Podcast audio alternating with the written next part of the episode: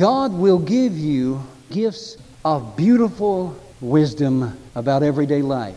That is not necessarily a word of wisdom, okay?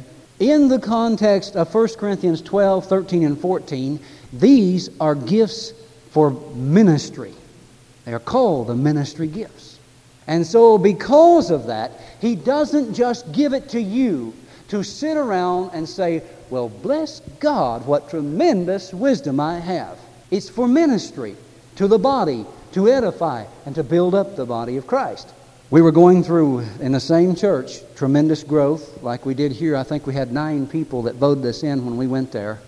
I believe the first Sunday we had about 10 in Sunday school, and five of them was us. And the church grew to about 80 or 90, and oh, we were, we were busting out the seams. I mean, our whole church building was about as wide from there to there and about as long from there to there.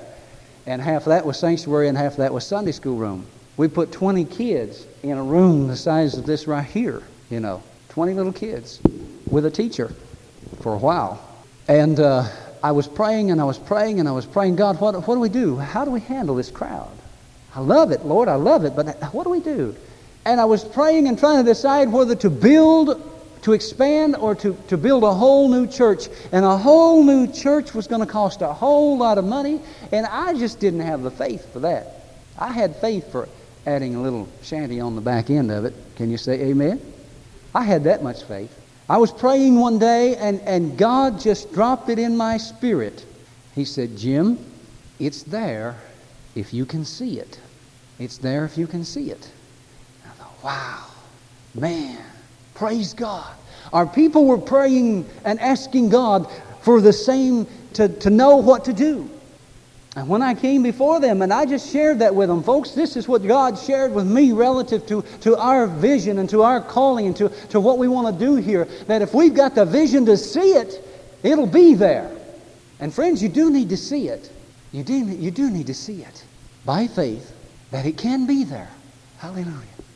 Well, that's the word of knowledge and word of wisdom from purely a practical standpoint. There are many instances in Scripture where Jesus, for example, manifested the word of wisdom. Remember the instance when they brought the woman taken in adultery to Jesus? They brought her to Jesus, and Jesus used the wisdom. We call this a word of wisdom. You can say, well, that Jesus had all wisdom, and it's not that don't qualify as a word of wisdom. Well, whatever you want to call it, there was wisdom there in how he handled that situation. They were trying to trap him, but Jesus used tremendous wisdom.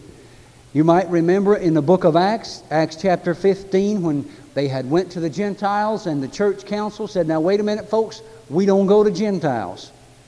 And it says in verse 28 of chapter 15, Then it pleased the apostles and elders with the whole church. There had been brought forth a solution to their situation, if you study the context there. And it says it was just like the Spirit of God brought unity to that body. A gift of the Holy Spirit in operation, you see. Hallelujah. Word of wisdom, word of knowledge.